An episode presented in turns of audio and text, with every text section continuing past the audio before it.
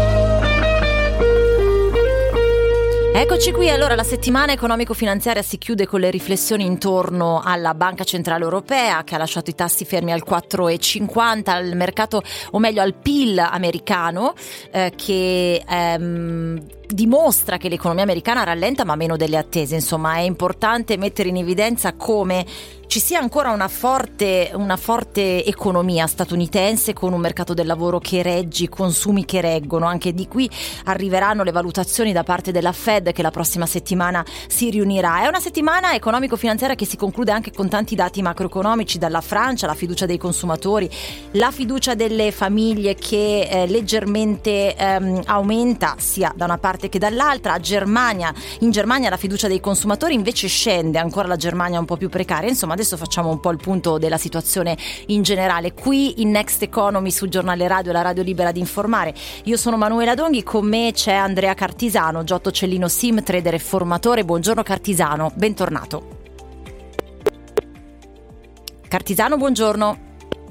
Abbiamo problemi di collegamento forse, vediamo di richiamarlo. Dicevo, tanti dati macroeconomici nella giornata di oggi. Resta ancora un po' di debolezza in Europa sulla Germania perché peggiora la fiducia dei consumatori tedeschi. Il morale in Germania dovrebbe crollare a febbraio in un clima incerto alimentato dalla crisi, da un'inflazione ancora elevata che incoraggia il risparmio piuttosto che la spesa. Quindi in questo caso vedete come il risparmio diventa controproducente perché poi l'economia frena ancora più del, del previsto. Per febbraio l'istituto prevede un indice pari a meno 29,7 punti, in calo di 4-3 punti rispetto a gennaio, leggermente rivisto al ribasso a meno 25,4 punti. E allora sapete quanto eh, sia importante il sentiment nell'economia, nel senso che appunto se si risparmia e non si spende, l'economia frena. È questo, il risparmio quando è virtuoso è positivo, possiamo poi attingere al risparmio per delle spese, ma se facciamo solo questo, ovviamente tutto il resto si arresta, appunto. 334 11 11 622 ovviamente bisogna combinare un po' tutto, è, è chiaro, no? Però insomma bisogna anche leggere le tendenze eh, in effetti che ci danno uno spunto decisivo nel valutare l'economia. Intanto le borse europee oggi sono positive a partire dal Fuzzi Mib. Buongiorno Andrea Cartisano, dovremmo riuscire a parlare con il mio ospite. Buongiorno. Buongiorno dottoressa Donghi, un caro saluto a lei e a tutti i suoi radioascoltatori. Ben trovato. Allora, eh, beh, una settimana che si conclude con tanti elementi da valutare, BCE, le previsioni per la Fed, i dati macroeconomici, il PIL americano. Lascio a lei, insomma, inserire eh, ciò che ritiene opportuno per valutare la settimana appena trascorsa e poi per anticipare quella che arriverà.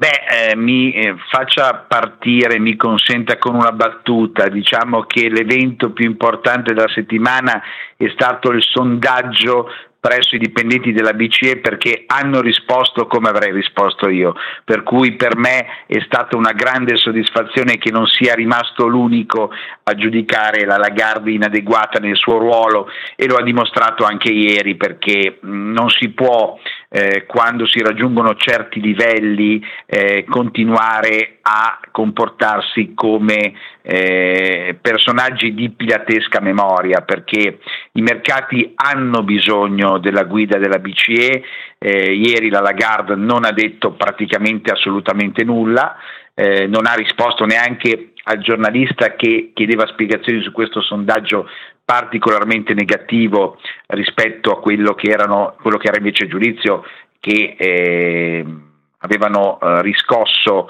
mm. eh, Mario Draghi e Trichet, eh, però devo dire che in realtà eh, il succo di questa settimana è che l'economia americana è ancora fortissima, ha stupito veramente in maniera incredibile il dato sul PIL americano che ricordava lei. Eh, c'è da dire una cosa che secondo me eh, era stato probabilmente messo un dato eh, previsionale troppo basso perché dare un 2% di previsione da un 4,9 poi sì è uscito un 3,3 che è stato grandioso ma mi è sembrato proprio quasi come dire eh, vogliamo dare una stima talmente bassa in modo eh, certo. eh, che possa essere per battuta. mettere le mani un po' avanti no? nel senso che esatto. per prevedere ok certo Esatto, però devo dire che sono, sono, stati molto positivi anche gli ordini dei beni durevoli perché erano previsti a più 0,2 sono usciti a più 0,6.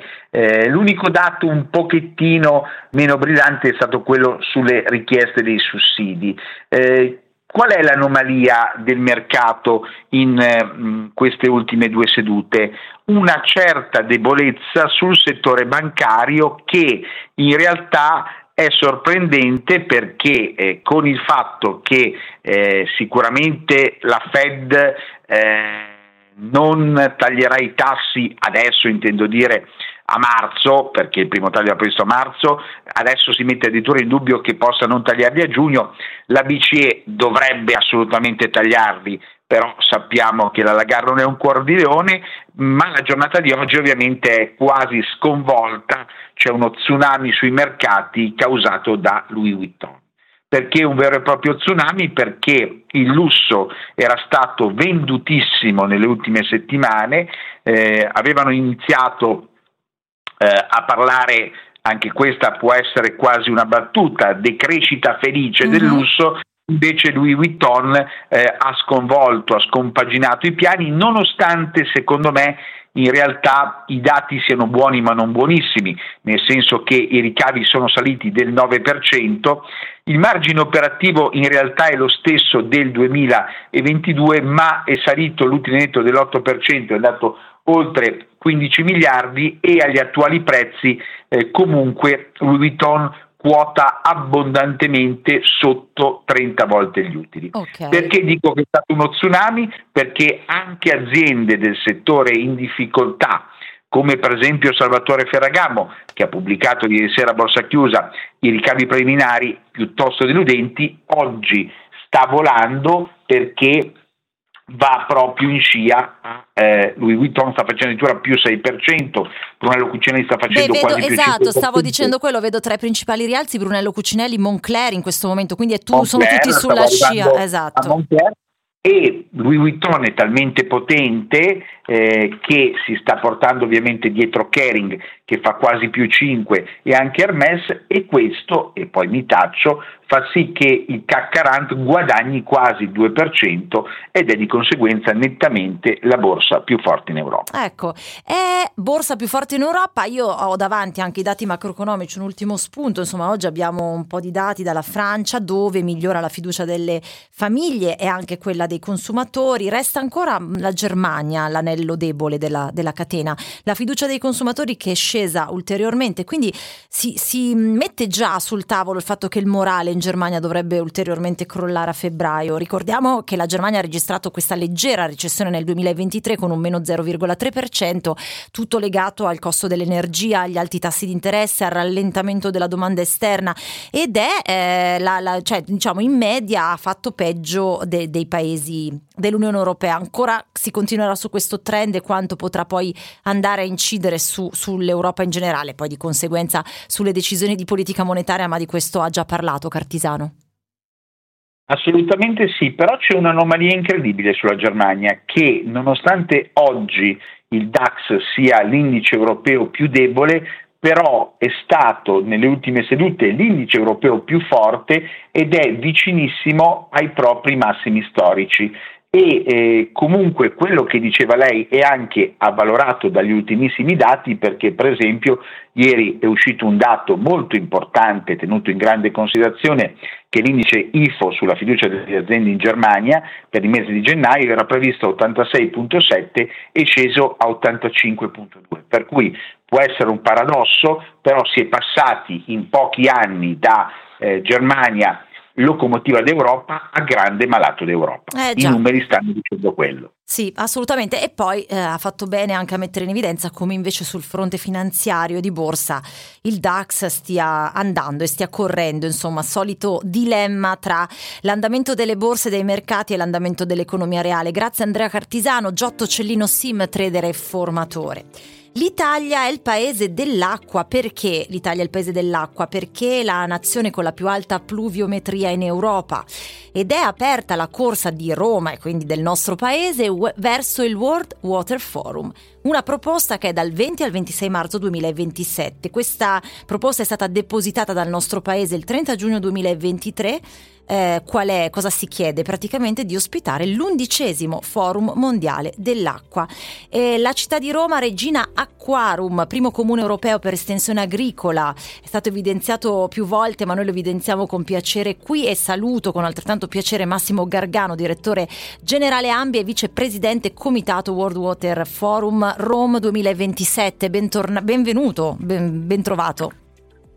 Buongiorno, un saluto a tutti gli amici ascoltatori. È così, insomma, Buongiorno. l'Italia è il paese dell'acqua. Pensi un po', è un'informazione che eh, mi fa piacere avere. Le, le, lascio raccontare, insomma, io ho già dato qualche, qualche notizia, ma, ma, lei ci saprà approfondire i dettagli.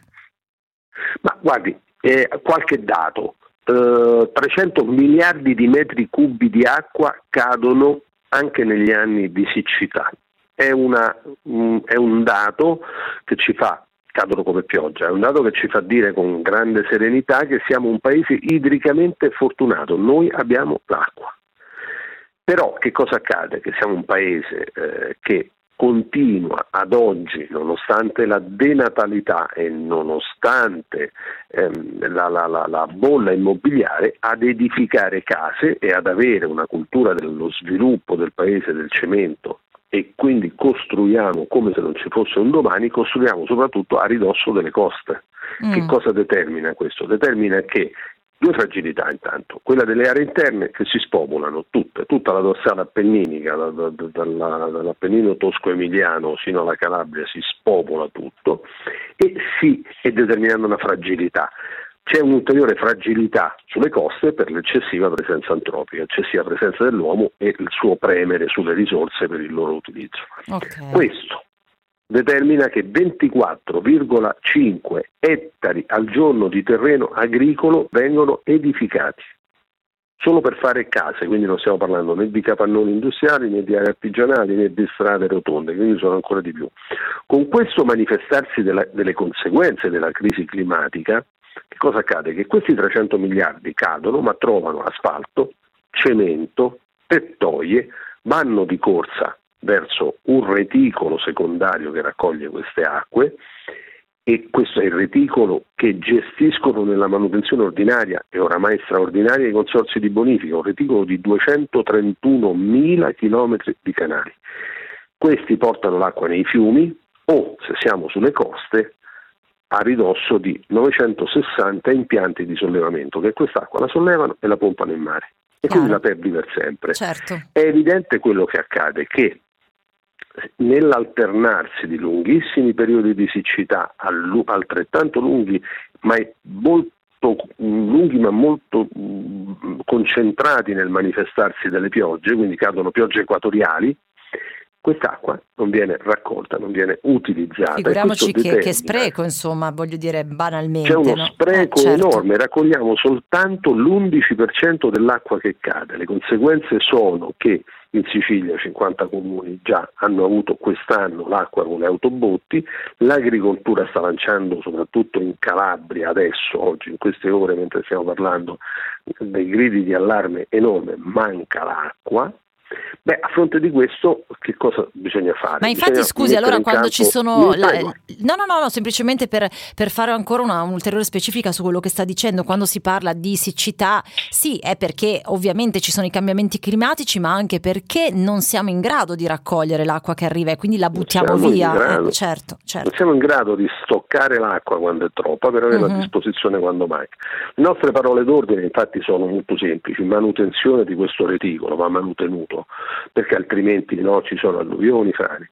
Seconda questione, infrastrutturare il terreno e qui il piano Laghetti, quello che abbiamo confezionato con la Coldiretti e che prevede 10.000 invasi tutti realizzati eh, in terra, non andando a togliere l'acqua dai fiumi, ma da quei torrenti collinari che spesso sono asciutti durante l'anno, togliere l'acqua, invasarla, approfittarne per produrre energia con del fotovoltaico galleggiante, per produrre una volta che si potessero allineare anche energia idroelettrica con dei salti e quindi trasformare questi invasi piccoli e megli invasi, trasformarli in vere e proprie batterie energetiche, perché con i pompaggi si ripomperebbe in alto l'acqua di notte per poi farla cadere di nuovo il giorno successivo.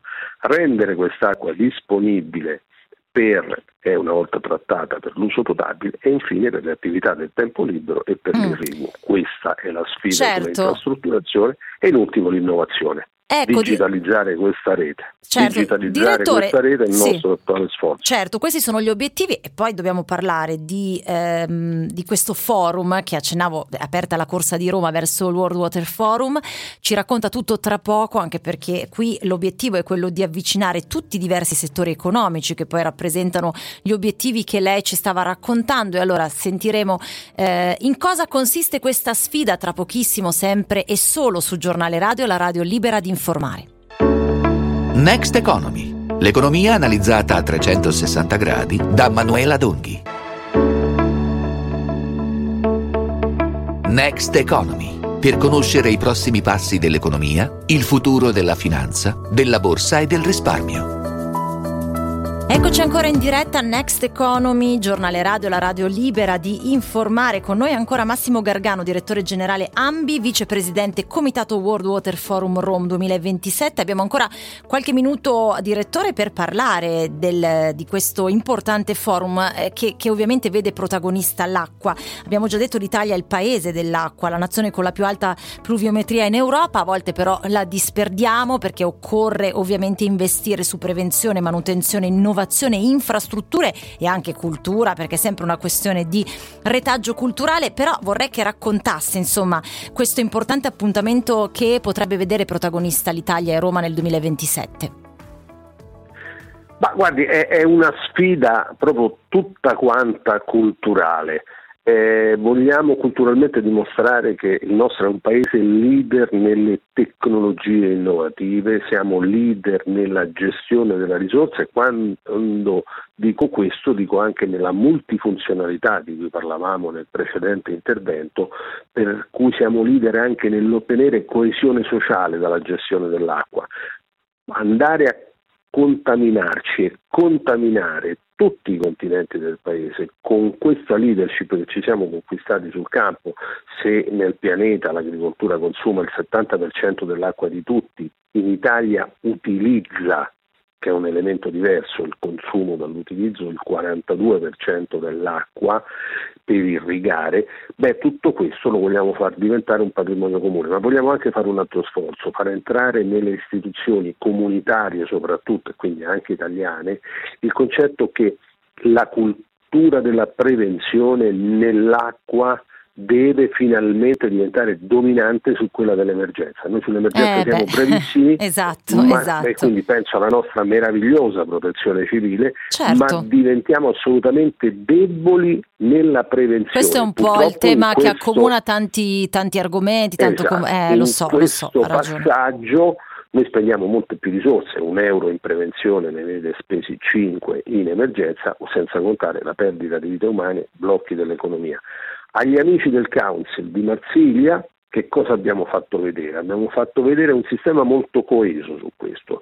Cinque ministri di questo paese, sì, sì. Eh, che, tre sindaci, eh, quello di Roma, quello di Venezia, quello di Marrakesh, un premio Nobel tutte le organizzazioni produttive, a partire agricole, a partire dalla Coldiretti, ma anche tutte quelle del, degli altri mondi, alla Camera di Commercio, quindi siamo partiti dal Tempio di Adriano a Roma per andare a finire bene, dentro il Museo della Civiltà dell'Acqua, passando appunto per tutte queste figure professionali, la, la, la, la figura dell'amministratore delegato del presidente eh, di Acea hanno contribuito e hanno, abbiamo fatto leggere un paese che vuole candidarsi con una sua identità molto precisa e molto utile agli altri. Certo il nostro avversario è Riyadh. Ah ecco, le, glielo stavo chiedendo, glielo stavo abbiamo chiedendo. messo in Mm. il nostro avversario principale Riyadh, anche Ok. qui non abbiamo messo in campo la nostra identità.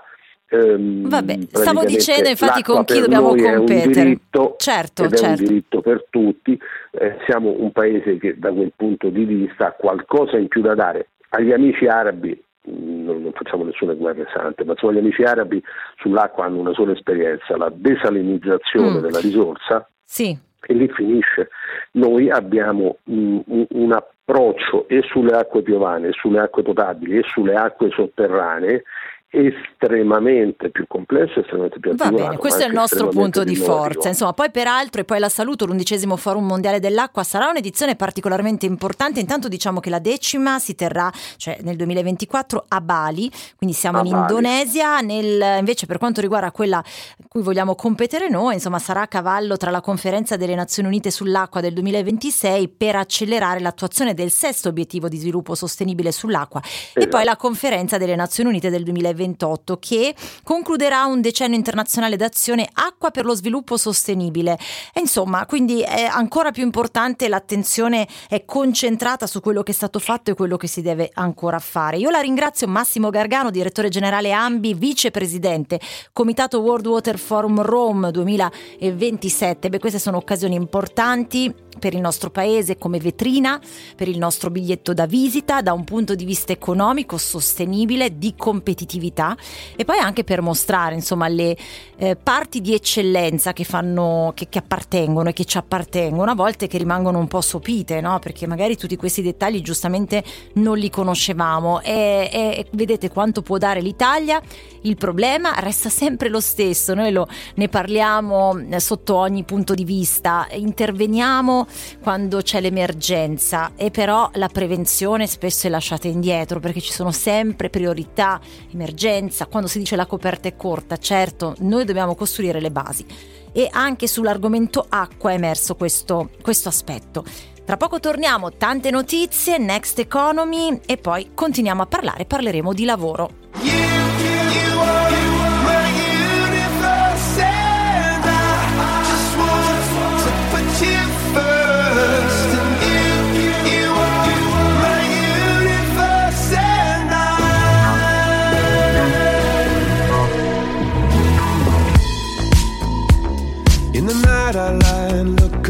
you.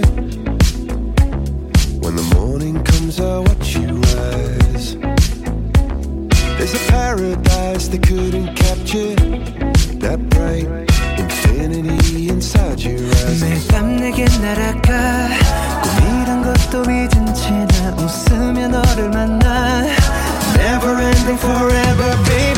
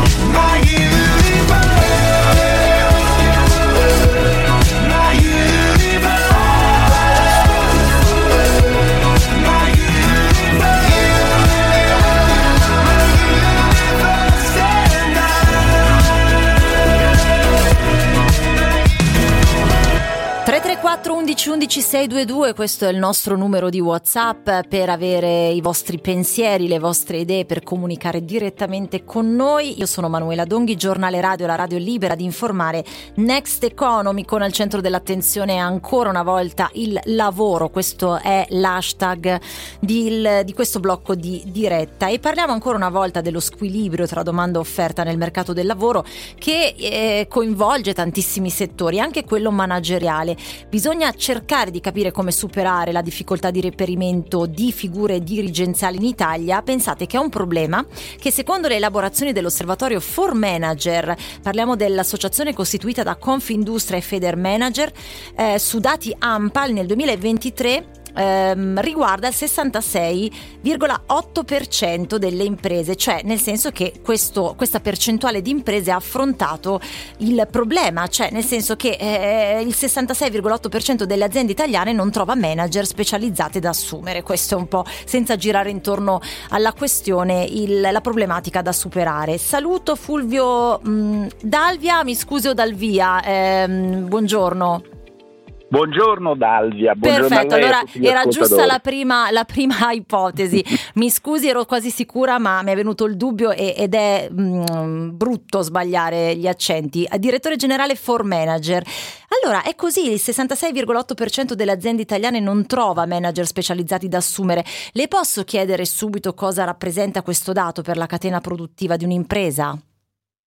Ma eh, rappresenta sicuramente un dato preoccupante perché eh, le imprese, gli imprenditori hanno acquisito negli anni una fortissima consapevolezza sull'importanza che queste figure strategiche per l'azienda, eh, l'importanza che viene appunto rivestita da queste figure. Eh, questa consapevolezza è cresciuta notevolmente negli ultimi anni anche a causa eh, di tanti momenti di, di, crisi, passando da crisi finanziarie a crisi eh, sanitarie con la pandemia, all'attuale crisi di carattere geopolitico. Mm. Queste situazioni creano nel sistema produttivo una necessità molto forte di adattamento ai cambiamenti e la necessità di una rapidità di, di risposta, perché eh, purtroppo sono cambiamenti che nel, negli anni passati avvenivano con cicli molto più eh, lunghi, invece certo. attualmente questi cicli sono molto stringenti e quindi servono delle figure in grado di affiancare l'imprenditore o insomma il top management in genere con appunto la capacità di rispondere con rapidità a questi cambiamenti. Ecco, tutto questo, ecco, mi scusi, tutto questo quindi cambiamento climatico, quello che lei ha elencato eh, Dalvia, crisi energetica, transizione digitale, trasformazione delle aspettative lavorative hanno proprio fatto modificare le competenze no? che, che, vengono richieste oggi, cioè c'è stato proprio un, un rimescolamento delle carte. Certo, guardi, proprio questo questa situazione chiede al, ai manager un mix di competenze. È, è, evidente che sono necessarie delle competenze che noi chiamiamo hard, cioè di conoscenza del prodotto e del processo produttivo cui questi manager vengono chiamati a rispondere, ma sono sempre più richieste, sempre più importanti, più sentite delle competenze di natura più soft, quindi relative alla capacità di gestire problematiche complesse, a relazionarsi con gli altri, avere delle doti di leadership. Mm. E, mh, mm, e, sono proprio queste competenze soft quelle più difficili da reperire perché sono molto anche legate proprio alla persona, al suo sviluppo eh, proprio di, di, di, come persona. Certo. Eh, venendo a queste competenze soft, eh, come dicevo, quelle più richieste sono. Eh, infatti, quali sono gestire... le prerogative che deve avere un manager qualificato? Insomma, cerchiamo esatto. di, di, far capire, no? così almeno diamo anche qualche indicazione pratica che non guasta. Esatto, no, quindi come dicevo, competenze hard, cioè bisogna sapere di che cosa si, si tratta perché sennò è inutile. Competenze soft, qui quelle più attualmente più sentite sono quelle relative proprio alla gestione del cambiamento, alla capacità di relazionarsi, perché la persona è sempre più al centro della, dell'impresa, e anche un'attitudine a sapersi mettere in gioco, quindi la capacità da un lato di avere voglia sempre di attuare dei percorsi di formazione continua, ma eh, anche di mettere in discussione se stesso, perché le cose cambiano, anche il ruolo del, del manager dentro l'azienda deve, eh, deve, essere duttile, deve essere capace di adattarsi alle nuove situazioni.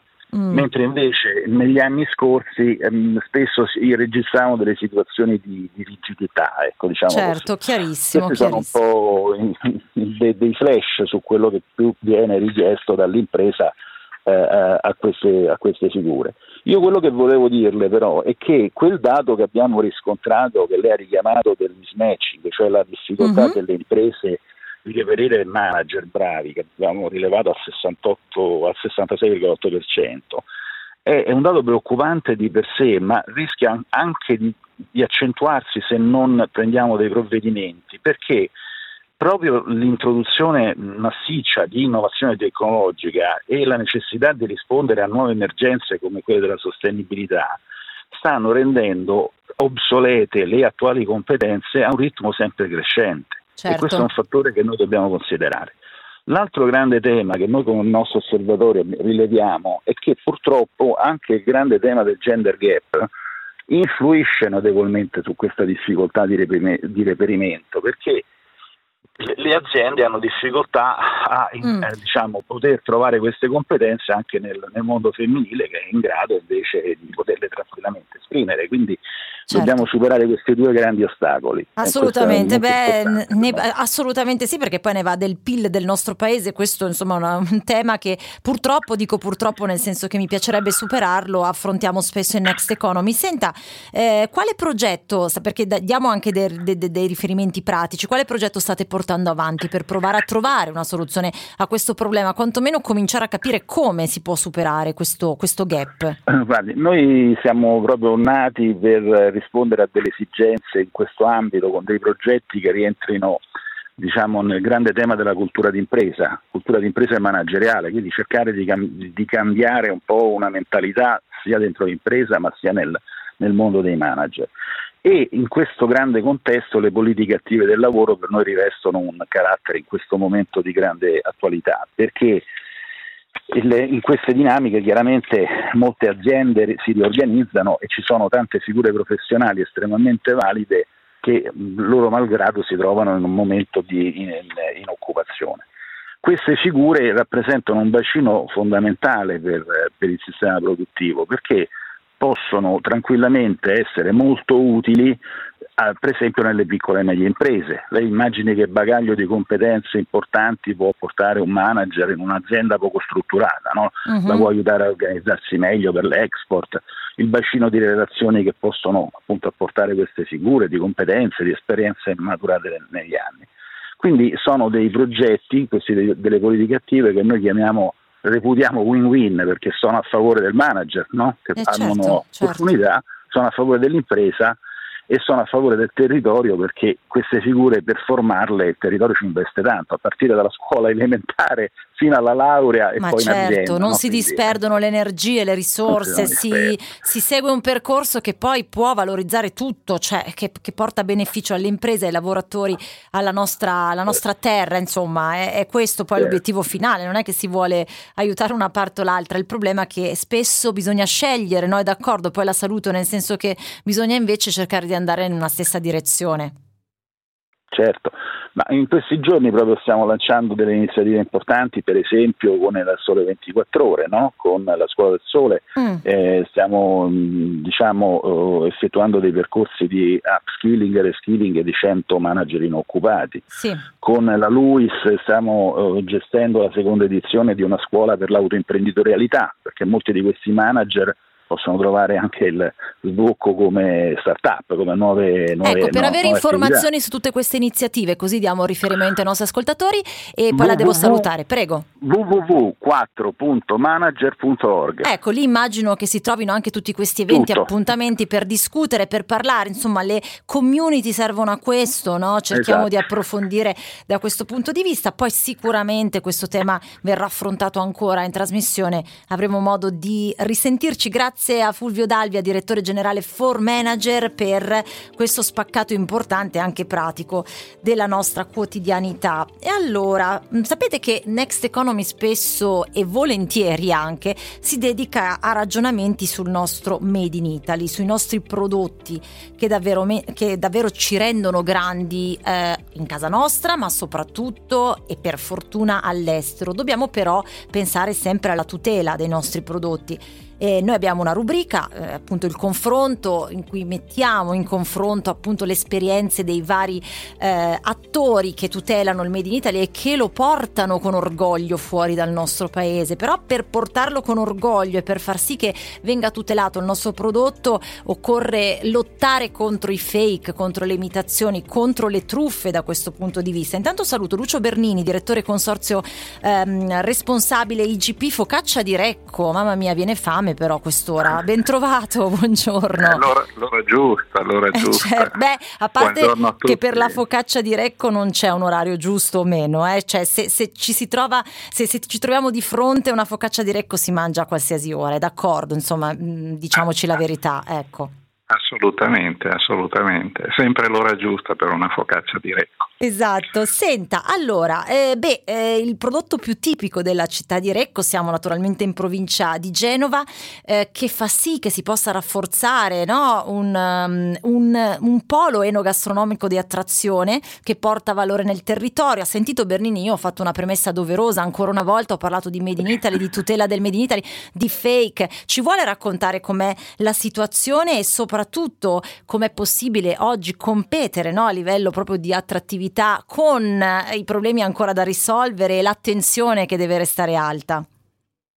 Beh, eh, partiamo da un presupposto che noi eh, con la focaccia di Recco, col consorzio, da 35 anni mettiamo in atto quello che si chiama, oggi è diventato di moda, il marketing territoriale, cioè abbiamo la, la focaccia di Recco, non è altro che una focaccia col formaggio che chiunque, dovunque, eh, può farla a casa, al ristorante, anche degli operatori.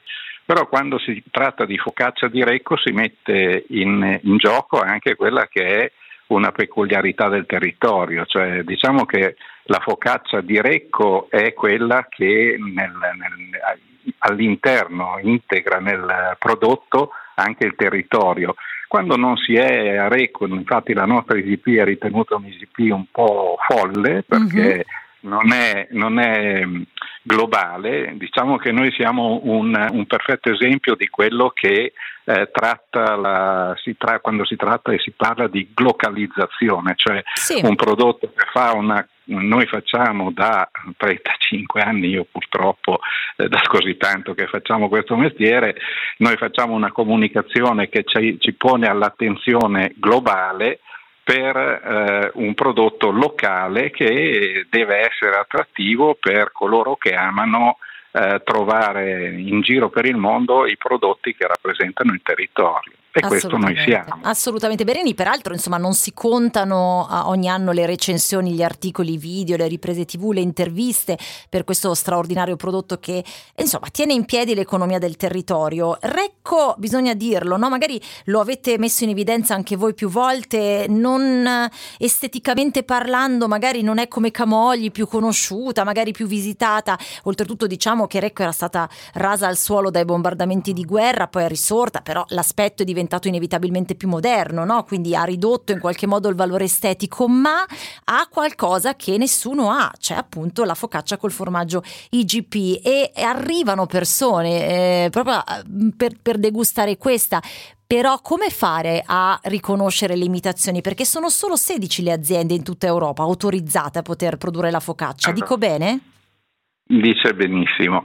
Eh, allora, il prodotto deve essere risorsa del territorio che l'ha fatto diventare così famoso. Come dicevo prima, cioè la focaccia di Recco non è altro che una focaccia col formaggio che quando eh, diciamo assume la sua denominazione focaccia di Recco mette in gioco quello che è il territorio, cioè al di fuori di Recco e dei suoi tre comuni confinanti, torna ad essere un, un prodotto normale, cioè un dominio comune. Le azioni che noi facciamo per tutelare il, il prodotto sono un'azione che presume anche la, la, la, protezione del territorio, nel senso che quando non si è a Recco ma si è a Milano e si gusta una focaccia col formaggio che può essere buonissima, che può essere anche prodotta da nostri associati, però non sono sul territorio, pertanto diventa un prodotto che mette in gioco il brand del, dell'associato, cioè uh-huh. noi abbiamo eh, che so io, Del Ponte, Manuelina, che hanno anche punti vendita al di fuori della zona di produzione e lì loro possono promuovere il loro brand, il proprio brand, Tossini, non so.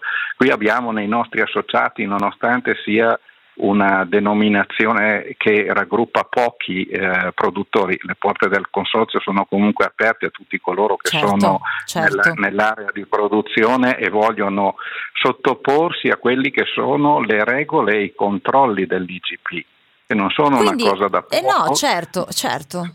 Prego, sono prego. garanzia per il consumatore, perché tutta la filiera dei prodotti viene certificata e viene seguita nel, nel, nei minimi particolari, cioè c'è la filiera dei, dei solo 5 prodotti perché la focaccia di Recco o la focaccia col formaggio si fa solo con crescenza da forno, farina, olio, sale e acqua. Peraltro Pertanto, è chiamata anche la focaccia della notte, questo io non lo sapevo perché è molto digeribile, insomma, quindi si può mangiare anche se siamo in giro la sera, la notte, possiamo sempre degustarla, questa è una nota di colore, però insomma per chi magari sì, beh, ci tiene no, anche a quella la linea va benissimo. Eh, diciamo che lì è una, è una, leggenda nata negli anni ah, 50-60 okay. quando un nostro mm, ristoratore eh, accoglieva le compagnie che si esibivano nei teatri a Genova e a tarda notte nel dopo spettacolo potevano mangiare la focaccia di Reco che ricordo è l'unica focaccia italiana che non ha lievito nell'impasto, non è come ah, la ecco pizza. Ecco perché è digeribile, eh, certo. Eh, ecco perché il motivo è, è, spiegato da quello, cioè differenziandola da quella che poi è la, per noi qui a Reco è la focaccia del mattino, che è la focaccia genovese, quella che bisogna intingere nel cappuccino. Ho capito. Beh, guardi, la prossima volta che capiterò a Recco mi ricorderò di questo e ne mangerò ancora di più. Senta, tornando e poi per, per avviarci a conclusioni, è ovvio che tutto quello che lei ci dice ci fa comprendere ancora di più quanto sulla focaccia eh, prosperi buona parte dell'economia del territorio. Abbiamo attività che garantiscono lavoro a 12 aziende con 20 punti vendita tra ristoranti, forni, asporti, oltre 500 addetti, il tutto per un fatturato che si aggira, ovviamente parliamo di prodotto certificato, si aggira attorno ai 4 milioni di euro, ma che crea anche un indotto che comunque fa triplicare se non quadruplicare il ritorno economico. È una catena infinita, insomma, non è solo la produzione, dico bene?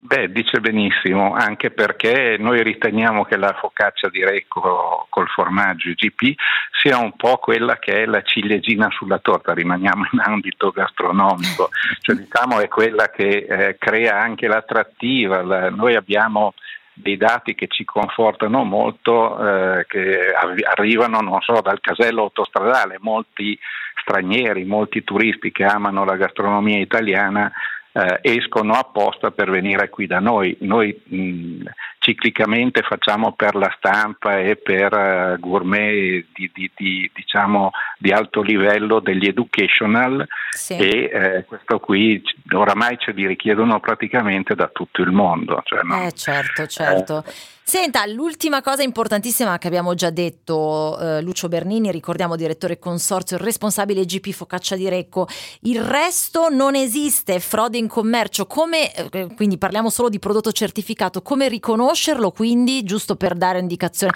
Poi mangiate ciò che volete, ma sappiate che non state mangiando magari la focaccia di Recco, prego. Sì, no, ma eh, la, la, focaccia di Recco ha una etichetta che è una eh, è un'ostia in amido eh, aliment- con colori alimentari, viene prodotta addirittura da, dagli stessi fornitori del Vaticano, pertanto certo, diciamo che okay. eh, è, è, è una, una, non è un bollino in carta come alcuni possono eh, confondere, ma è una etichetta, è un'ostia in amido alimentare che certifica che il prodotto è stato fatto e tutte, tutti gli ingredienti che fanno parte della nostra focaccia di Reco EGP sono tracciati e sono, diciamo, fanno parte della filiera di produzione. Ottimo, ottimo.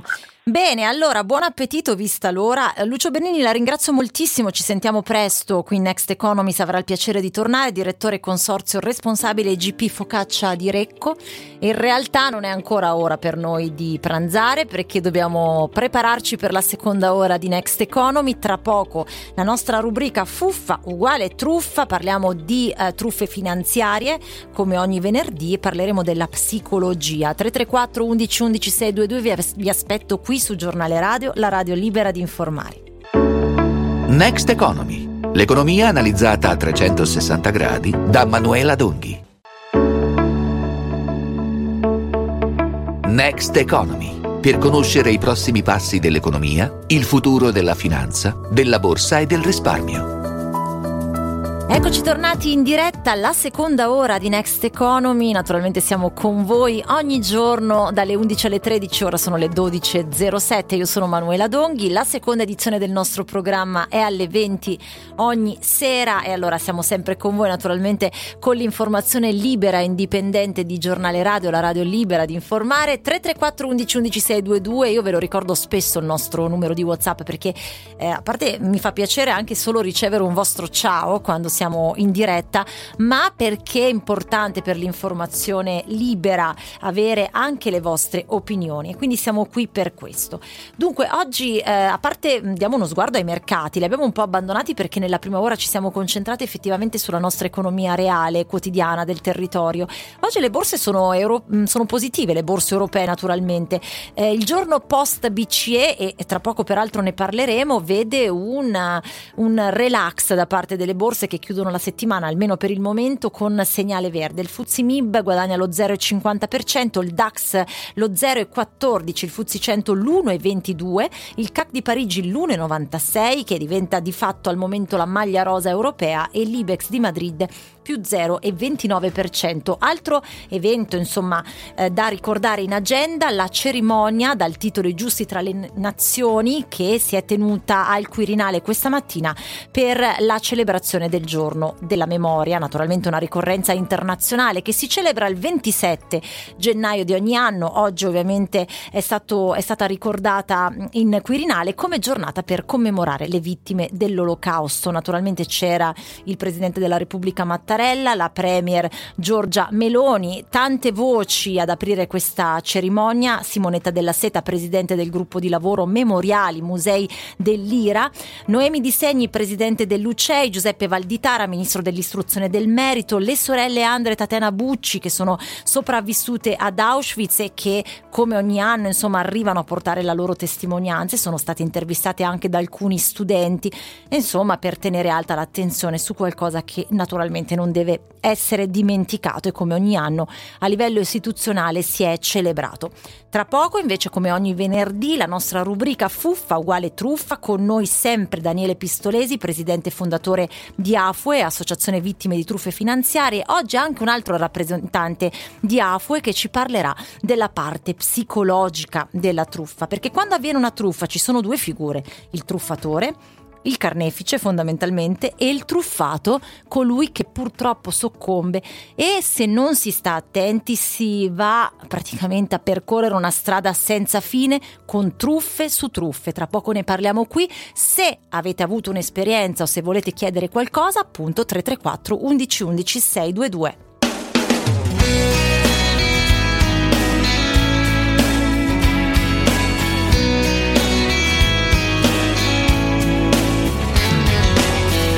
Don't want another heartbreak. I don't need another turn to cry. No, I don't wanna learn the hard way. Baby, hello. Oh no, goodbye. But you got me like a rocket, shooting straight across the sky. It's the way you love me. It's a feeling like this. It's centrifugal motion. It's perpetual bliss. It's that pivotal moment. It's uh, this kiss this kiss. This kiss you can kiss me in the moonlight on the rooftop under the sky. Oh, you can kiss me with the windows open while the rain comes pouring inside.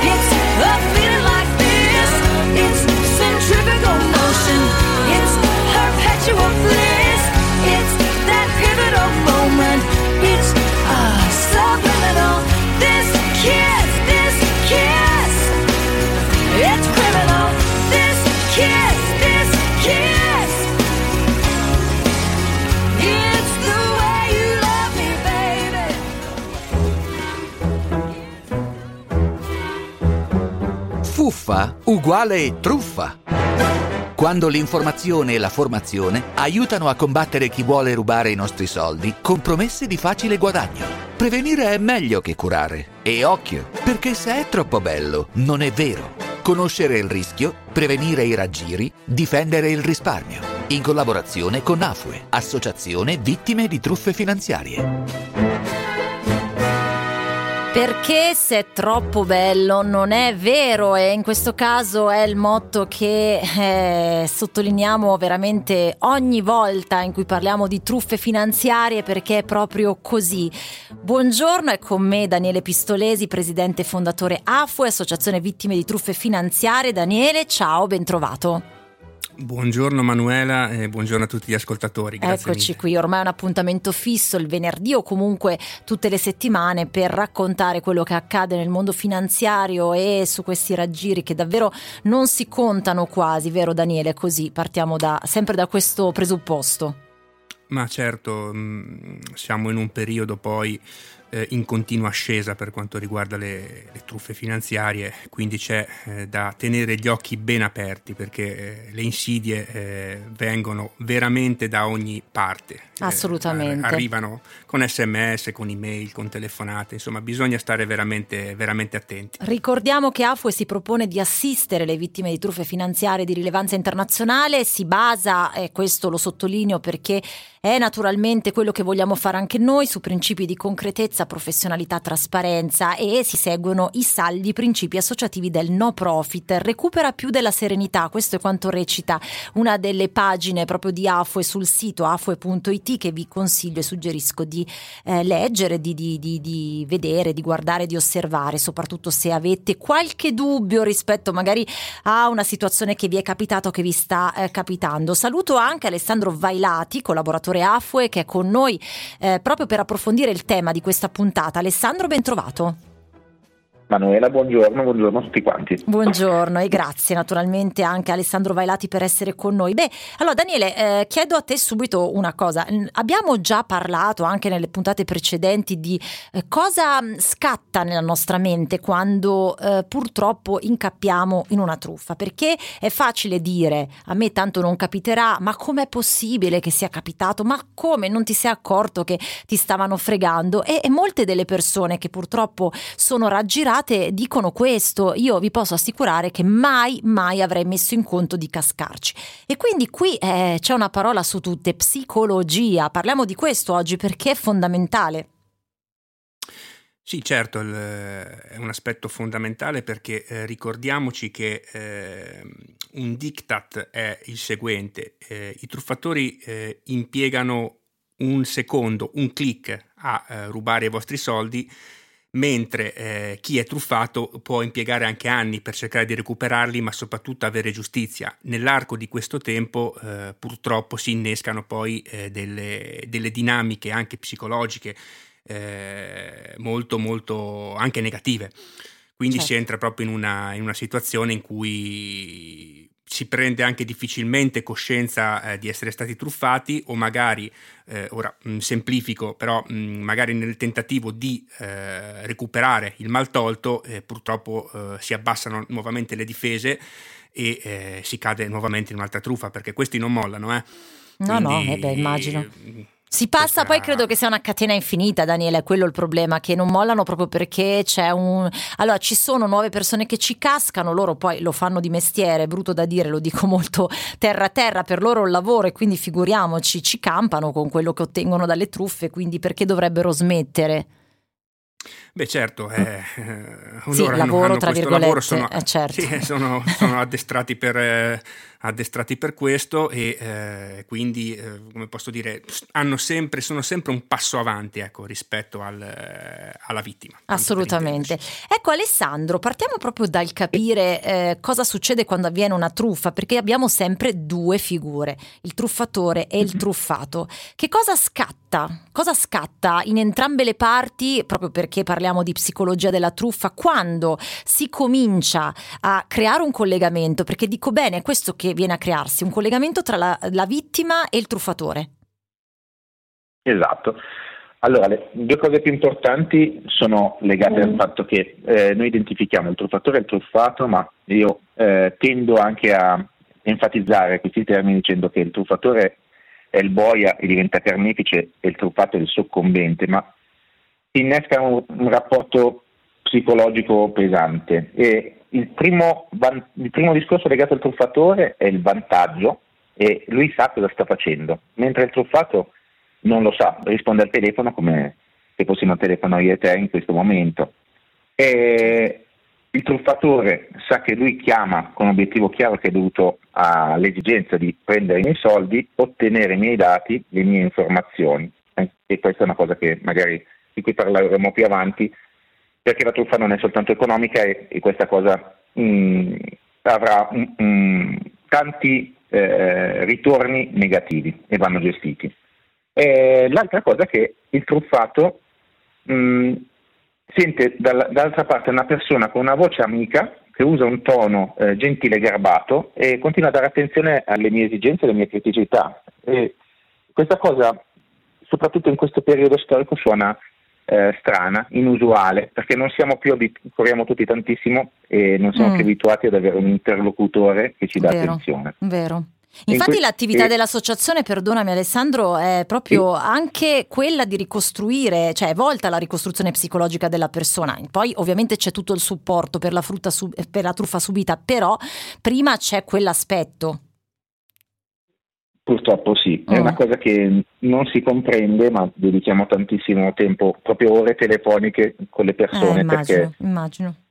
Mm, si, si innescano dei sensi di colpa pesanti verso se stessi, verso la famiglia, verso i figli, verso quelli che mi hanno prestato dei soldi. Eh, e, e, soprattutto si fa fatica ad accettare il fatto di essere stati truffati. Eh sì, perché lo dicevo poco fa, eh, viene spontaneo dire ma come ho fatto a cascarci, no? E poi anche la fase ah. precedente, magari ci caschiamo e mi metto in mezzo anch'io come faccio sempre perché è giusto così, perché può capitare appunto a tutti e per questo è, è, util- è importantissima la prevenzione, magari riescono a agganciarci in un momento in cui siamo più deboli.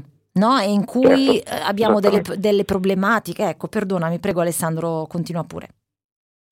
Ma l'altra situazione critica è il fatto che mh, ognuno di noi pensa, eh, come hai detto giustamente prima, purtroppo, eh, il fatto che non può succedere a me perché io starò sempre attento. E invece eh, hanno proprio delle vere e proprie palestre, fanno, spendono tantissime ore in formazione, l'esigenza loro è tenerti al telefono in modo da ottenere un punto di ingresso, più tempo passano al telefono con noi, più gli diamo dei vantaggi, perché anche se non ci facciamo caso, loro continuano a ottenere informazioni, fino a quando capiscono il nostro punto debole, la nostra esigenza, eh, il lato scoperto e, e lì entrano.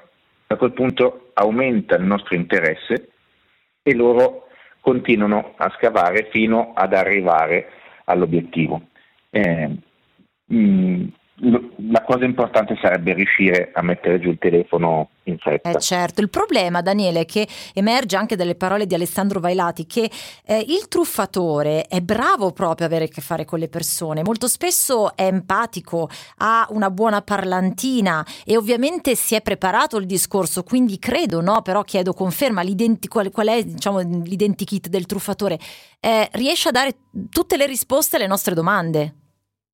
Ma eh, sicuramente eh, perché come spesso discutiamo anche con, eh, con il collega Alessandro, eh, il truffatore eh, fa una vera e propria palestra, quindi si, eh, si, allena proprio sia dal punto di vista psicologico al fine di cercare di entrare nelle tue debolezze, sia dal punto di vista delle competenze, perché mh, mm, io ti posso garantire che la maggior parte delle persone che cascano nelle truffe eh, comunque eh, hanno avuto a che fare con una persona, con un truffatore, con un carnefice, per usare la mh, sì, dicitura di Alessandro, sì, sì. un carnefice che sapeva di trading, sapeva di mercati finanziari, quindi cioè, mh, danno anche una maggiore credibilità in questo modo. Quindi eh, il, il, loro lavoro è proprio quello di fare, di fare, di, di, di fare palestra, di eh, addestrarsi a parlare bene l'italiano, questo è un altro aspetto perché nella maggior parte dei, dei casi i eh, call center dove mh, avvengono le telefonate appunto finalizzate alla truffa sono tutti dislocati nell'est Europa, quindi c'è anche un addestramento a parlare bene l'italiano, a non far sentire nessun accento straniero. certo, per, certo. per, dare, eh, per rassicurare. Questo è l'identikit. Eh sì, perché un con un accento straniero magari si è più portati a pensare che ci sia qualcosa che non va, poi non è così magari perché a volte è il contrario, no? Però cioè, è un'attenzione maggiore sicuramente. Esatto, esatto, questo è proprio, è proprio l'identikit, quindi lo, è proprio questo qui, è proprio quindi una persona eh, erudita dal punto di vista finanziario, se la truffa è finanziaria, eh, sa, ben parla- sa, ben parlare e, come diceva Alessandro, usa dei toni molto accomodanti eh, in modo appunto da, da, riuscire a entrare in empatia. Assolutamente. Eh, Daniele, ancora una cosa a te, poi torno da Alessandro. Un'altra parola chiave eh, che magari può essere anche un campanello d'allarme è l'insistenza, perché non è detto che durante una prima telefonata, un primo eh, collegamento ci sia subito no, l'adesione, diciamo così, da parte del, del, truffato e quindi poi si continua, cioè mh, si rischia proprio su quello, no? perché comunque con questa empatia, con questi modi gentili, magari a un certo punto ci diciamo, vabbè, ma perché dovrebbe dovrebbe continuare a chiamare me. Eh no, invece è proprio, è proprio lì il succo del discorso. Dico male? No, no, dici, dici bene, anche qui eh, mi permetto di, di, usare appunto le parole che eh, ci diciamo sempre con Alessandro. Nel momento in cui arriva la seconda telefonata, comunque l'aggancio, scusate il termine, è avvenuto, quindi eh, certo. sei entrato nel, nel, circuito, quindi la prima telefonata può essere anche solo di, di sondaggio, cioè il truffatore ha tutto il tempo, che, il tempo del mondo ecco, per non ha fretta, ecco. Mm. ecco, sì, quindi... sì, sì, eh, beh, certo, lui ha i suoi, diciamo, le sue vittime no, da mietere, quindi finché magari non riesce a farne più possibili, continua. Alessandro, qual è, ecco, possiamo dire come funziona, possiamo ipotizzare, come se, se stessimo assistendo no, a, a un film in cui c'è in atto una truffa di questo tipo? Ok, ma, ma guarda, ti parlo dal punto di vista pratico. Sì. Eh, riprendendo un discorso di Daniele, appunto molte truffe arrivano dal sud-est Europa e parlano italiano comunque molto buono, eh, quasi senza inflessione, più delle volte. Ci sono, allora, sappiamo per certo, anche per eh, verifiche che ha fatto lo stesso Daniele anni fa per un altro servizio televisivo, che ci sono veri e propri building open space realizzati e dedicati allo sviluppo di questa professione, mm-hmm. chiamiamola così. E l'approccio in questo caso avviene utilizzando chiamate VoIP o fatte eh, con quello che si chiama vishing, che poi magari eh, vedremo in un, altro, sì. in, in un altro intervento nostro, però utilizzano magari dei numeri telefonici che noi conosciamo o ci vengono segnalati come affini a noi eh, mh, mm, attraverso una, una, tecnica informatica e questo ci porta ancora di più ad abbassare le nostre difese. Mm. E, una, una, cosa, una, chiamata che oggi è molto in voga è una chiamata registrata, o, o, noi la verifichiamo così, come la chiamata Amazon che chiamiamo noi, eh, in, in, merito alla quale si propongono delle azioni in salita da parte di questo eh, mostro sacro eh, de, del web, e, oppure di una sua criptovaluta. E questo eh, porta noi a ecco ti, riferisci immagino attenzione. ad Amazon giusto che è la truffa più conosciuta insomma di cui abbiamo già parlato. Lo diciamo perché attenzione se vi chiamano e vi dicono siamo di Amazon ecco eh, drizzate subito le antenne. Prego e, Alessandro ecco. E, e si, par- si prepar- offrono un chip bastano 250 euro ma te lo dico perché eh, ci ho provato io direttamente nel senso che ho investito questi soldi per capire come funziona.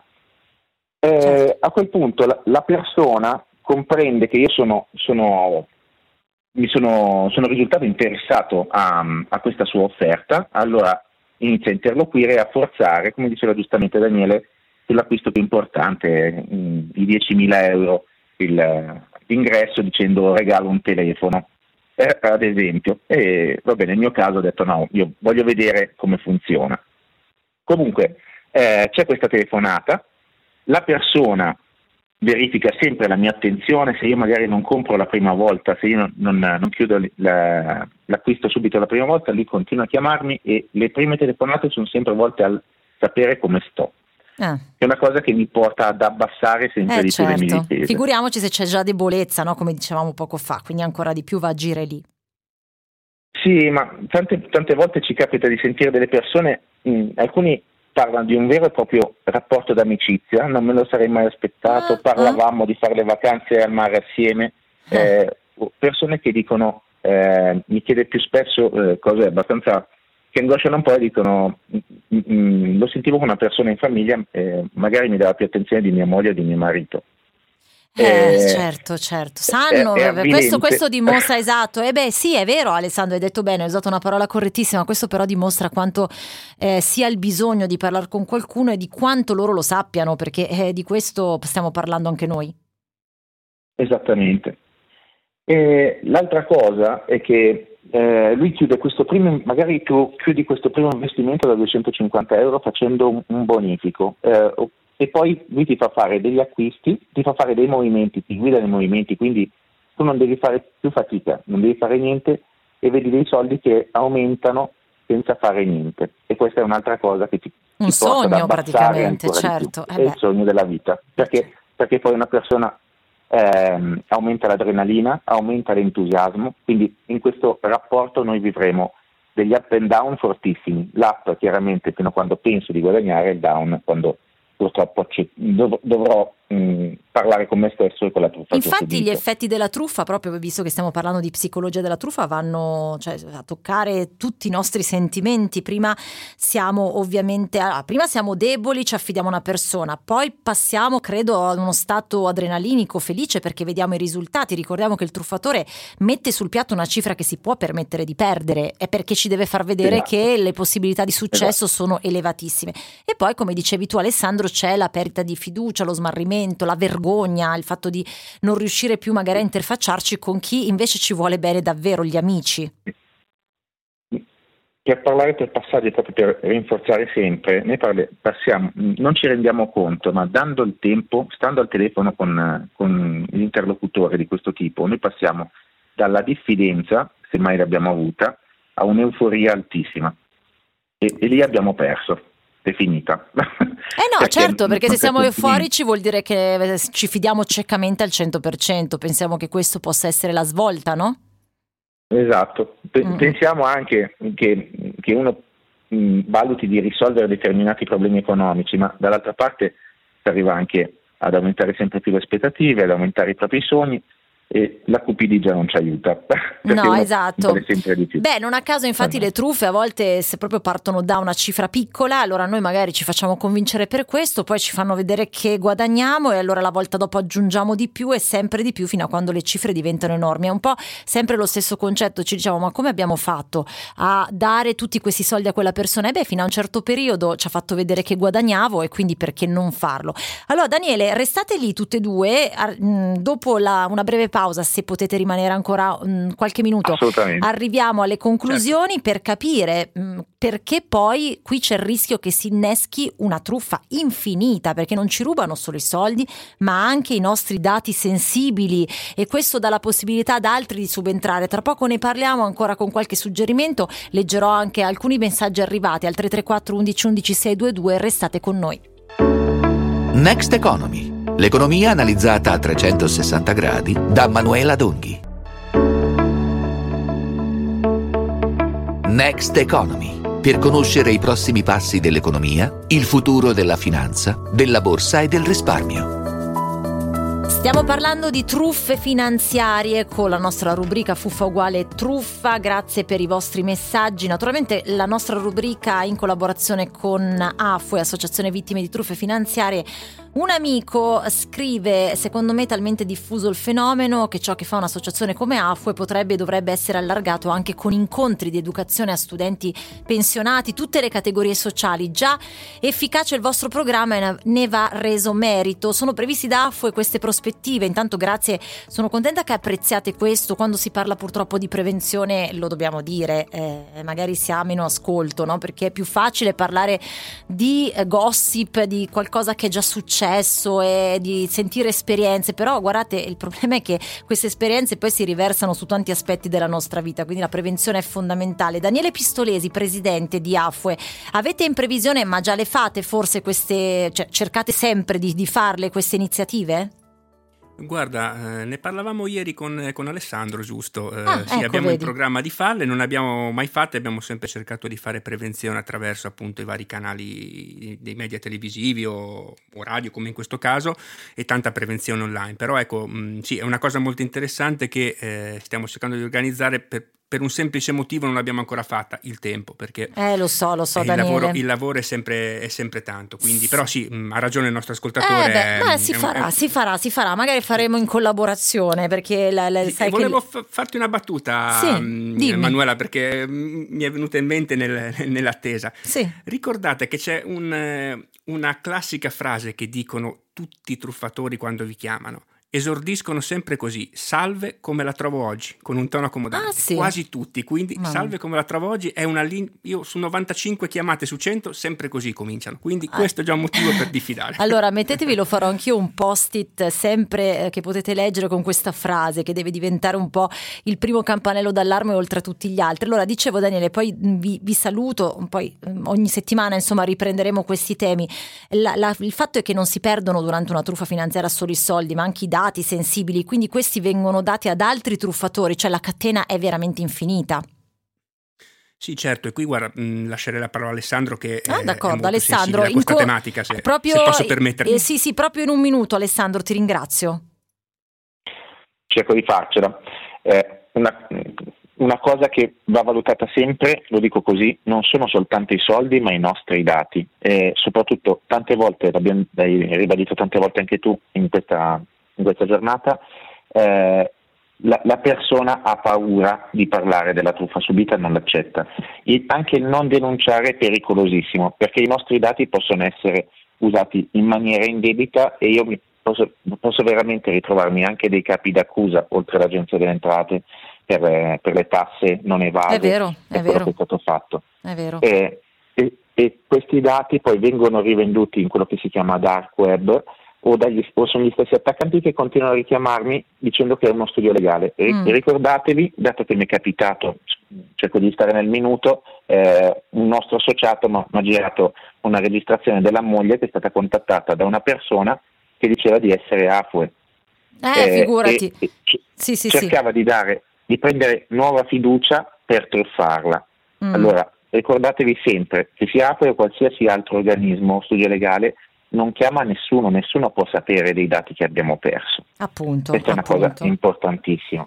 Ecco, mentre parliamo, eh, perché ovviamente li- i nostri strumenti elettronici ci ascoltano, leggo questo. Ok. Crede di chattare con Angelina Jolie e compra un'auto. Uomo truffato per 50.000 euro. Questo uomo che pensava, eh, peraltro sulla quarantina, quindi anche mh, conoscendo no, magari come funziona veramente, insomma, la chat, ma adesso per carità non che Angelina Jolie non possa chattare con eh, un qualsiasi di noi, però insomma magari il dubbio deve venire, insomma si era affidato alle parole di un abile criminale che lo aveva convinto fosse la rinomata attrice statunitense e gli Eh. aveva anche inviato il video della vettura pronta a imbarcarsi per l'Italia. Peccato che l'auto non esistesse e nemmeno Angelina Jolie ovviamente. Quindi vedete cioè davvero eh, attenzione, poi io vi auguro di chattare con Angelina Jolie o chi per lei, ma insomma magari appurate che sia davvero Angelina. Eh, allora Daniele, in conclusione, quindi ricordiamo sempre afue.it, stare sempre attenti e per qualsiasi... No, ti volevo chiedere questa cosa in realtà, dicevo rivolgersi a, a associazioni come la vostra, ma ci sono più persone che denunciano o che non denunciano, visto che Alessandro parlava di questo? Mm, più che non denunciano. Ecco, Mm, vedi. Il sommerso è tanto, sono parecchie le persone che non denunciano per tutte le varie motivazioni che ha anche elencato Alessandro, dalla vergogna Mm. o, o anche al fatto di, di non, purtroppo, ecco questa è una- può essere una cosa forte, ma molti ci è capitato non credono nella giustizia, nei tempi della giustizia. Questa è Eh, lo so, cosa, anche di questo avevamo purtroppo. parlato. Sì, Sì, esatto. Mi- Va, va mi bene. permetto, scusa, Sì, sì, Alessandro, in chiusura, grazie. Tre secondi eh, a, a tante persone che per la giustizia non vogliono procedere, io dico sempre fate la querela che è gratis, perché almeno vi tutelate. Certo, ottimo Questa- suggerimento, grazie. Giusto Alessandro. Ci risentiamo Daniele Pistolesi, grazie Alessandro Vaelati, collaboratore AFUE, Daniele Pistolesi, presidente e fondatore AFUE, Eh, ci sentiamo la prossima settimana con Fuffa uguale truffa, affronteremo anche tematiche fiscali, quindi ogni puntata è dedicata. Eh, grazie anche a voi per aver partecipato, noi torniamo tra poco con Next Economy.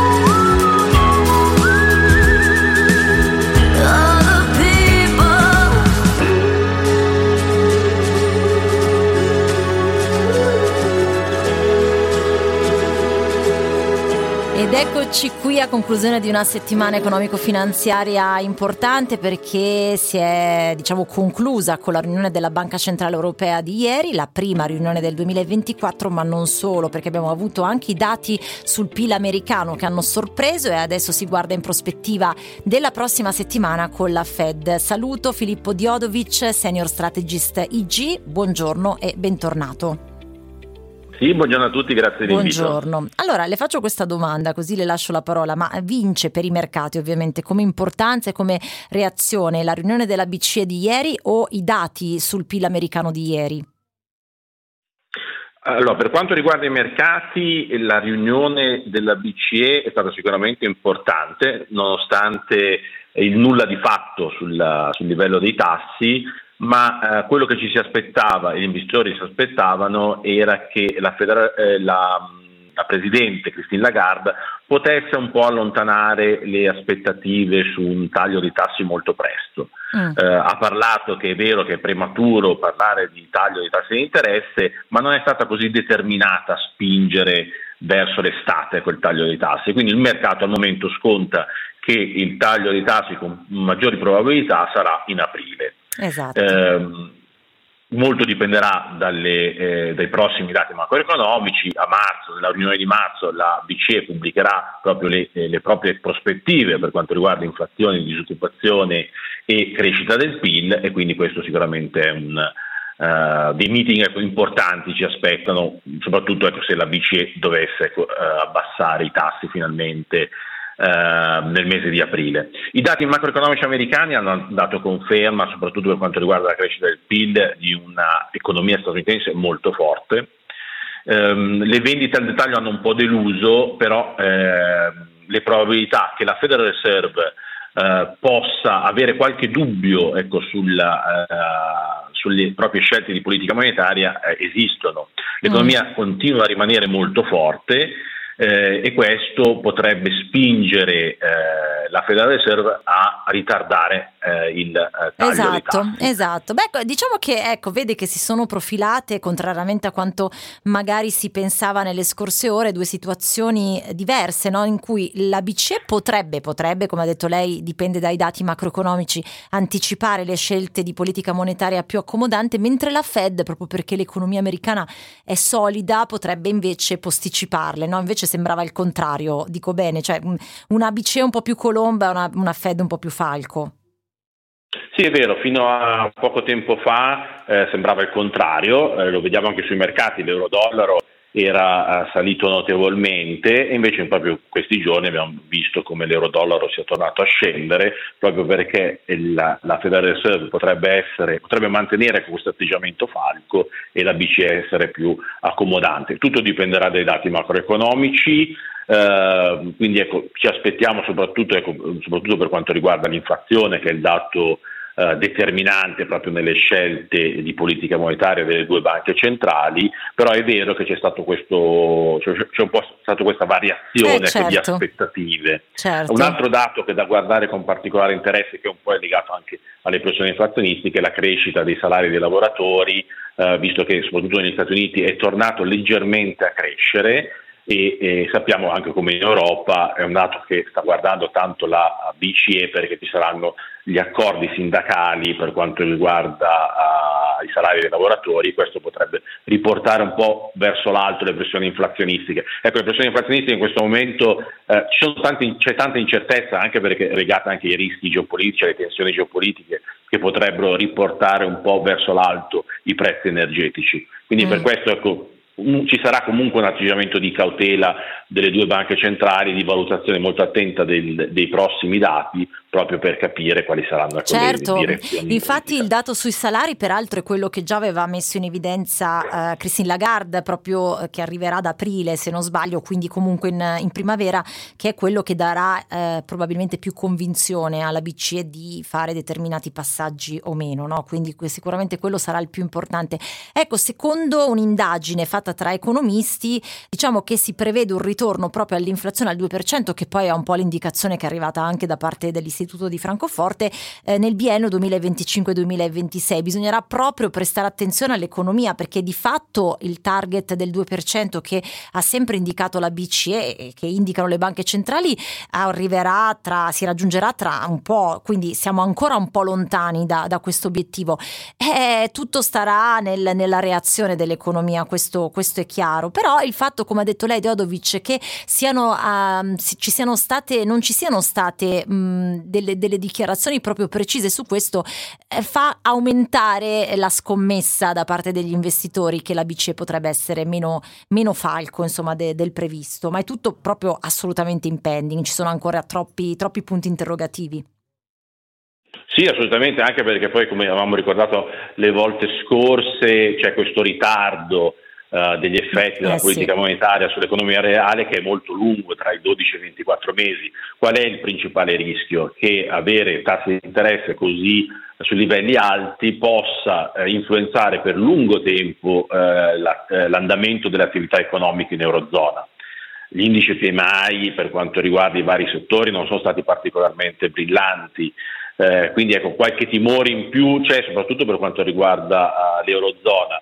Il problema anche qui è per quanto riguarda l'inflazione che poi è totalmente disomogenea vari, nei vari paesi dell'Eurozona. Nell'Est Europa è molto alta, superiore al 6%, mentre è molto bassa su alcuni paesi del sud Europa. Quindi è per questo che è molto complesso trovare un compromesso all'interno del Consiglio direttivo, si devono, guardare, eh, si devono ehm, soddisfare le richieste di più paesi e in più bisogna cercare anche comunque di mantenere il focus certo. sulla stabilità anche, dei prezzi e quell'obiettivo eh sì, del 2%. Eh sì, anche perché ricordiamolo, è un po' anche l'ipotesi, cioè non l'ipotesi, la considerazione che è stata fatta sul fronte Fed, cioè eh, qualcuno sostiene che mentre per l'economia reale ovviamente si desidera desidera che questo taglio dei tassi arrivi, ma da un punto di vista più finanziario eh, il fatto di eh, posticipare il taglio dei tassi dà maggiore sicurezza che l'inflazione non abbia un'ulteriore fiammata, no? perché ovviamente la domanda rimarrebbe sempre quantomeno stabile, non aumenterebbe, quindi questo non... Eh,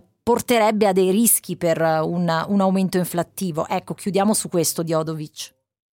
Sì, assolutamente. Sono, al momento adesso gli Stati Uniti sta vivendo un momento particolarmente felice, lo vediamo anche in borsa, perché gli indici statunitensi stanno segnando record storici, in settimana hanno segnato record storici. Eh sì, eh, eh c'è, sì. tanto, c'è, tanto, entusiasmo per quanto riguarda i trimestrali, la settimana prossima sarà anche determinante, visto che ci saranno i, diciamo, i big della tecnologia che pubblicheranno i dati e visto che insomma, il settore tecnologico americano è quello ha, ha, fatto, ha permesso agli indici statunitensi di fare delle performance migliori rispetto agli altri indici e poi da valutare sarà anche un po' l'effetto uh, anche del, de, della mini crisi al momento della Cina che però potrebbe essere una grande crisi se tutte le manovre già, del già. governo cinese non dovessero riuscire. Quindi ecco, sicuramente è una situazione in, molto dinamica però per il momento ecco, gli Stati Uniti in questo momento sono quelli che più hanno diciamo, possibilità di scelta vista la situazione positiva dell'economia. Grazie al commento di Filippo Diodovic, senior strategist IG e noi siamo arrivati al momento della rubrica del venerdì. Il punto della settimana con distribuzione moderna. Uno spazio dedicato alla scoperta delle dinamiche del mondo della grande distribuzione e ai brand del largo consumo a cura della redazione di Distribuzione Moderna. E oggi sono felice perché Maria Teresa Manuelli mi ha annunciato ben due notizie fru fru, responsabile di Sorale Edizioni DM. Maria Teresa, ben trovata. Bentrovati e ne avevo anche di più, ma mi Ah, sono limitata. Beh, beh, me le dirai fuori, fuori onda e così almeno poi le racconteremo ai nostri amici, e, ma poi le possono trovare sul vostro sito, ma andiamo per gradi. Le notizie frufru le lasciamo alla fine di, questo, di questa nostra fine. puntata. Partiamo da un ribasso di prezzi Sì, che sì, riguarda sì. una nota catena di discount. Esattamente, esattamente. Abbiamo Lidl che ha annunciato, sarò molto veloce oggi perché ho tante, veramente tante Vai, vai, adesso io ti seguo, io ti seguo. settimana- Mm. settimana molto densa. Allora, dopo il trimestre anti-inflazione, Lidl per venire ancora incontro ai consumatori ha eh, deciso di abbassare il prezzo di 500 prodotti.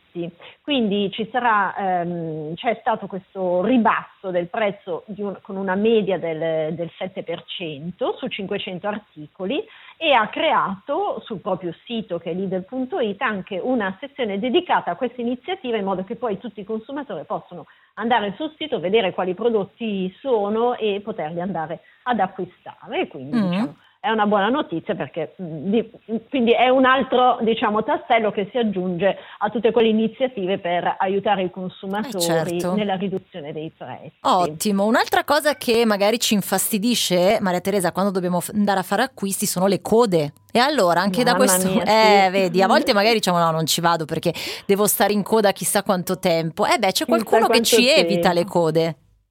Esattamente, avevamo già parlato nelle settimane scorse di un punto vendita simile, cioè senza code, che era aperto a Verona. Adesso c'è eh, un'altra iniziativa che eh, nasce dall'alleanza fra eh, Trigo, che è una multinazionale israeliana specializzata proprio nelle tecnologie per il retail, e Netto, che ehm, diciamo, ha dei discount in terra tedesca.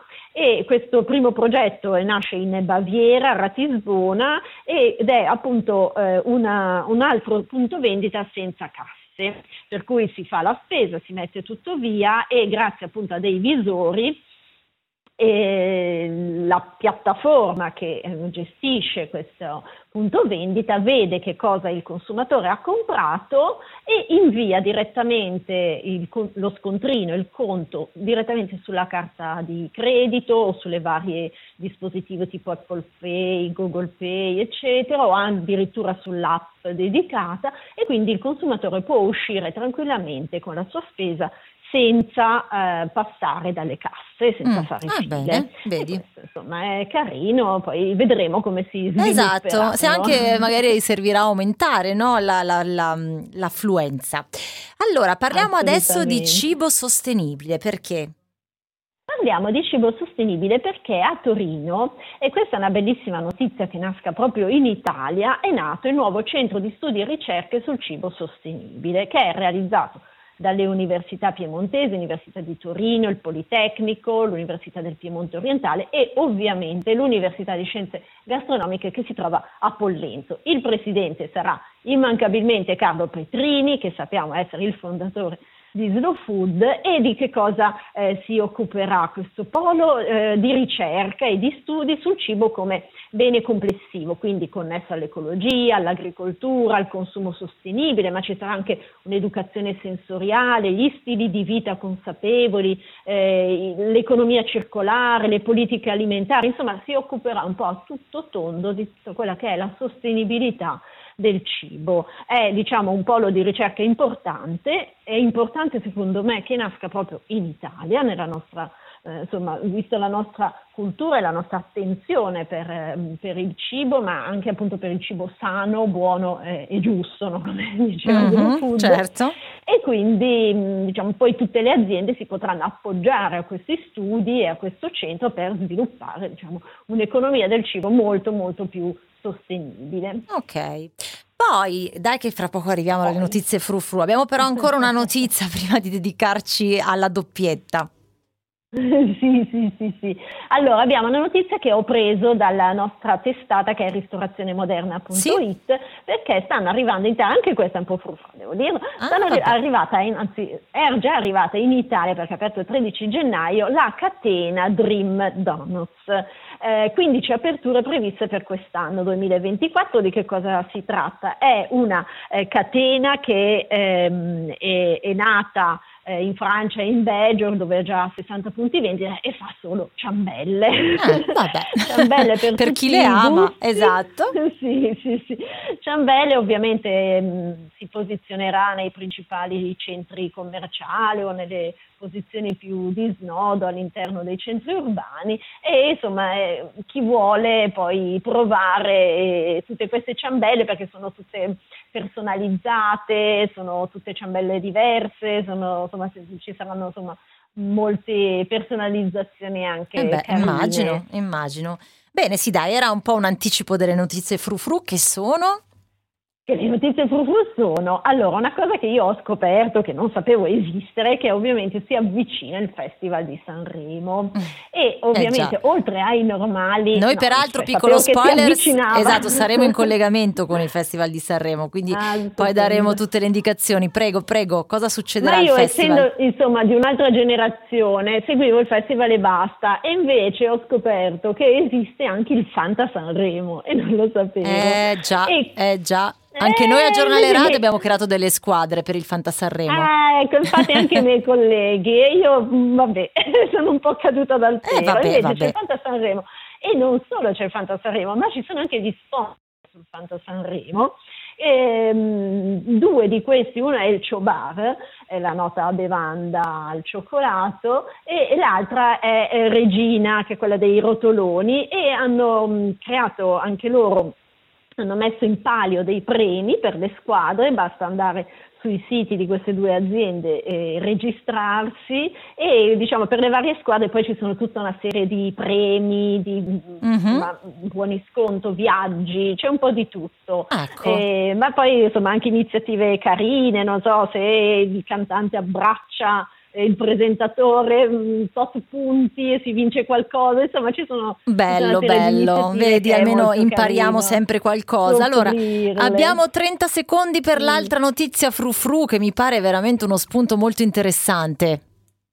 Sì, parliamo ancora di ehm, intelligenza artificiale perché eh, siamo stati anche al SIGEP di Rimini eh, che si è chiuso proprio ieri, mi sembra, e è stato presentato il primo gusto di gelato creato dall'intelligenza artificiale. Che è? Eh, l'ha fatto eh, Terra Gelato, che è Mhm. una gelateria di Milano, e ha presentato questo gusto eh, che è una eh, base al cioccolato bianco ehm, e poi ha eh, una salsa ai frutti di bosco e aceto balsamico e pepe nero caramellizzato. Caramellizzato. Ecco. Pensa che questa parola caramellizzato è la seconda volta che la sento, pensavo non esistesse, invece sì, va bene, no, Eh, terminiamo, invece. invece esiste, pensa, vedi. Sì, diciamo che il gelataio, che è Gianfranco Sampò, che lui è, diciamo, è un grande sostenitore dell'unione tra artigiani- artigianalità e ehm, tecnologia, ha chiesto all'intelligenza artificiale di creare un gusto che avesse eh, diciamo, la croccantezza, avesse la cremosità, eh, insomma gli aveva dato un po' di Vabbè. input e Mm. con l'intelligenza artificiale ha creato questo gusto che sono a questo punto curiosa di assaggiare. Eh beh, certo, ce lo, ce lo porterai ovviamente. La notizia frufru deve, deve avere anche la parte pratica perché altrimenti Esatto. resta troppo astratta. Grazie a Maria Teresa Manuelli, responsabile editoriale edizioni DM per il punto della settimana con distribuzione moderna. Il sito è distribuzionemoderna.info. Chiudiamo la puntata di oggi di Next Economy, stasera seconda edizione. Nel fine settimana il best of di Next Economy e poi una nuova settimana a partire da lunedì alle 11. Ora Lapo De Carlo con Giornale Radio Football Club. Ciao Lorenzo Cappadone, c'è anche Lisa Cabrini pronta per proseguire con la nostra programmazione sempre libera e indipendente perché la nostra radio, Giornale Radio, la radio libera di informare. Next Economy. L'economia analizzata a 360 gradi da Manuela Donghi.